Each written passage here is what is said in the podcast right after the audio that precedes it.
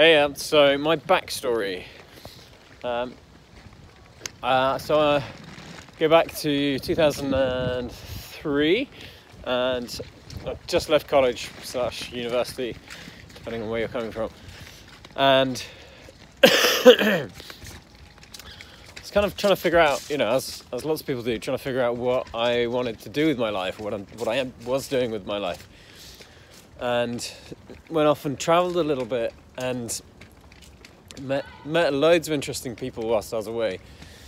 And I just saw this world that was full of opportunity and loads of people who were out there kind of making up their own rules and living life on their own terms. And and I thought, huh, like, you know, why not me? I I would like a piece of that. And so I came back from traveling and you know, I remember saying to my dad, uh, got back home to my parents in the Midlands in the UK. It's like where, you know, the Shire and Hobbitland is all set. And and I remember saying, Dad, um, and they were like, yeah, son, Richard, you know, time to get a job. And, and I was like, well, actually, um, I think I figured out what I want to do. I want to be an entrepreneur. And my dad, he looked at me like mad, like furious. And I remember it to this day. He was standing in the like in the landing downstairs, kind of landing bit, my parents' house, um, and he just looks at me and goes, "Son, you are not an entrepreneur." Like really mad. And I mean, I, I was just like, I just remember the feeling. I was like, fuck you. Like, how, it's just uh, so, like, yeah. Like, not only like disgusted, kind of, but I was like, you of all people, like, A, you've always been like a huge, like, my fan, and saying, you've always said to me, you know you can you can you will accomplish whatever you set your mind to. Just focus and then you'll accomplish it. Always had total belief in me. And so for him to just say this to me i was like really? Like how how can you be so obtuse? How come you're being so obtuse? I just i just did not understand what was going on. And um, and yeah, so I was like, well, uh, okay, kind of fuck you, really. And that was my overriding thought. I was like, I mean, how stupid. Like anybody can learn anything, sure to different like levels of success or whatever, or you know, skill based on aptitude, but it's not like a god-given, the lady of the lake, her arm clad the finest shimmering samite, declared, decreed that I, Arthur, should be the only entrepreneur. It's like, what a load of shit. Like, there's no mystique. I was so mad. I remember it, and I was like, oh God, I am gonna prove you wrong. I mean, I don't know. Don't know if um, anyone else. Don't know if you've experienced that. You felt that. Ever had that where a believer or a friend or somebody who loves you, family, who've just sort of told you this is who you are. It's like, fuck you. I get to say, I'm the one in charge of me. It's not to say not to be disrespectful or to not appreciate everything that the people, your friends and family, and you know what they do for you. But yeah, God, such a strong feeling. Um, so, not just so much watch the company you keep, but like really check yourself in terms of people's advice and opinions that you seek and listen to. Ultimately, it kind of comes down to you, right? So, anyway, um, spin forwards a number of years, and I tried a number of different things, and with, with like mixed success, but no like kind of commercial breakaway, runaway home run or like solid return.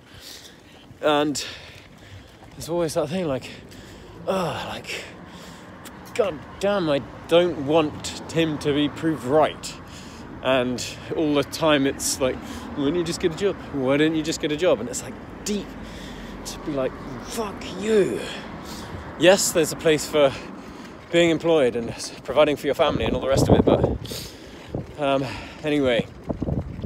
So, spin forth like now like 10 years, and I'm constantly on the lookout for like what are the best ways, what are the new ways, who's doing what, like in terms of teaching, what success people have had. And it's been forward to 2013, and I started a business. It was an online tutoring platform.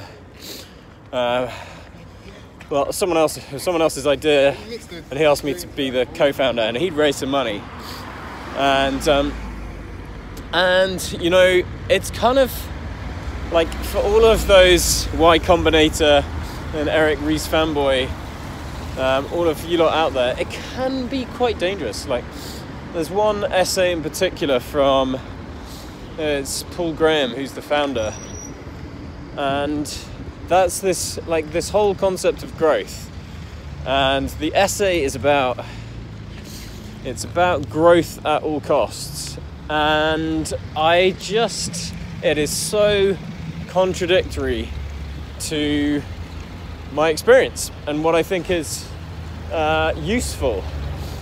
Um, so, anyway, we'd raised some money and we were growing at all costs and doing things that didn't scale and trying to sell people over the phone rather than getting people to like um, self serve. And it did not scale. And we were so focused on growth that it was like, it was minuscule and we're focused on growth at the expense of focusing on learning, which is a big, big mistake. Like in the start, yeah, you grow, right? But but you should optimize for learning. Like that is your journey. Optimize for learning. So um, we would we were kind of chipping away and chipping away, not really knowing what we were doing. And then I was like, God, there's got to be a better way. There has to be a different way to do this. But like, who knows? You know, we've read like Eric Ries and, you know, but there must be, maybe we're not applying it right or, you know, there's got to be a better way to like get to product market fit whatever it is that we are trying to do. And then I was, huh, I'm actually close to this place now. Um, I was doing like on some body for life kind of tip or some like weight gain regime. And uh, on the Kingsland Road, and there's this like street gym, which is like, you know, it's like a prison gym almost. You pay a fiver and in you go. And it's just it's just iron, like that's it. And it's gritty. And I was doing doing some deadlifts, and I had this tiny blood blister on my hand. And like, there's a point to this. Um, and like I bit it, and just carried on. And then, anyway, like a week later, my whole hand swelled up, and I was just like, oh, that is not so good. Um, and so I went to the hospital, and they were like, yeah, take these, take these things. If it's still not resolved in 24 hours, like come back. Sure enough, 24 hours later, I am straight back in there, like, uh, like I need. Uh, this really hurts and uh, I contracted this this infection, and it spread. It spread all the way up my arm. My whole arm was swollen and red. And They were like, one second, and they were um, they were juicing me up with morphine, like cocktails of antibiotics. This is like you know when there's loads of stuff in the media about post-antibiotic world, and I was just like, you know, so what, what gives? In the end, they ended up like this whole like crazy shit. They cut out a bit of my finger, and there was like whole like they were debating what do we need do we need to amputate? If yes like how far up? And i was like really? It was a blood blister. But why am i telling you this?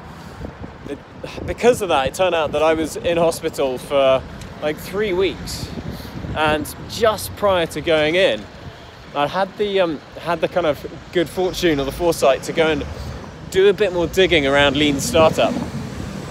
And I found the guy who taught Eric Ries, this guy called Steve Blank, who I'm sure many of you will know. And he was kind of like an old, older school, but like first wave of Silicon Valley tech entrepreneur, so like early 60s and age, right? 63 or something like this.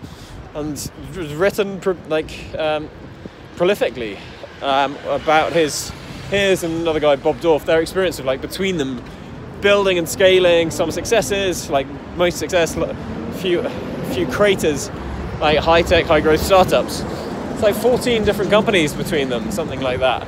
And I was like damn like this is useful. This is like deep deep information and based on like a lifetime of experience and now time to reflect on that.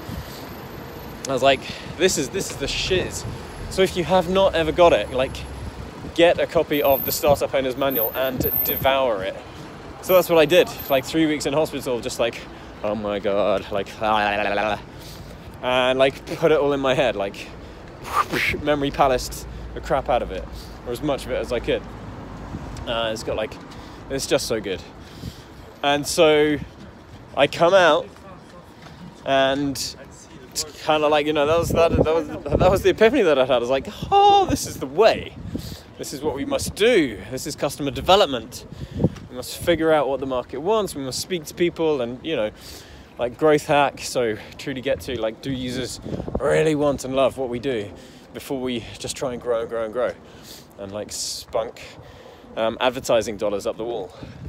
Um, and the, this is the way, this is the way to do it. And um, so I come out and say to the you know the co-founder, the guy that had brought me in, I was like, like this is this is it. Let, we need to be doing this. And he just didn't want to know.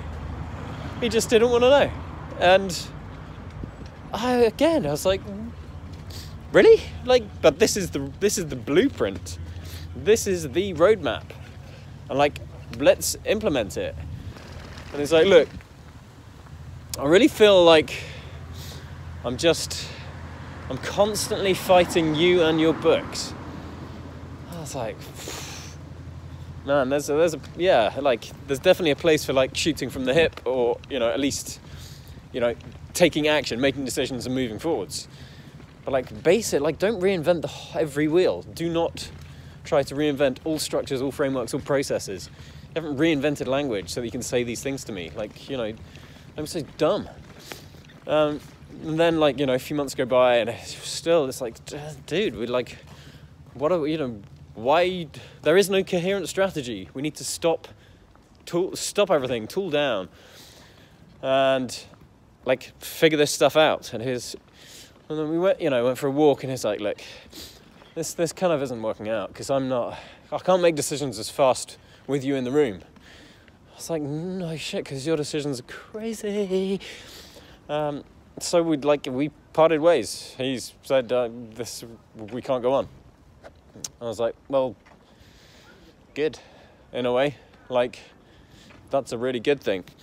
So anyway, Bolfords, and I was like, well, I ha- I know I know what to do, and you don't, and so I'm I I am the one at an advantage here. So good luck. I mean, I I mean really good luck. But and then it turns out, so I went and ended up going and working um, at um, at another startup. It's a B two B software data management, kind of selling to enterprise. And again, early stage, like really early stage, I joined the founding team, and um, luckily, like, well, they also weren't aware of customer development or any of this kind of stuff. And I was like, look, these are the frameworks that we need to be working with so that we can like figure out what the story in the market is and how we can join that conversation and build products to to solve the problems that are going on that we know from the conversations that we are part of from speaking to people in the market and like, and this is the detail, right? And it it'll, it will work because we have these frameworks in our heads.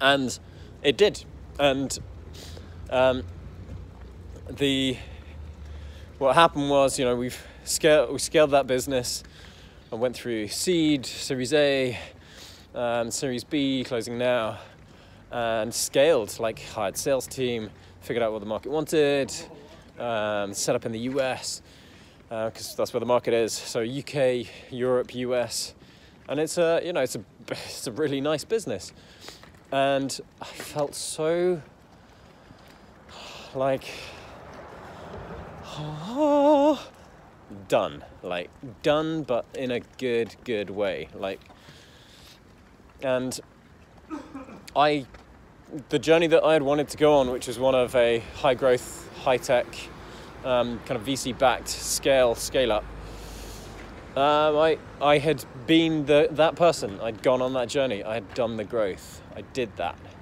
And it was, that was mission accomplished. I had become a new person.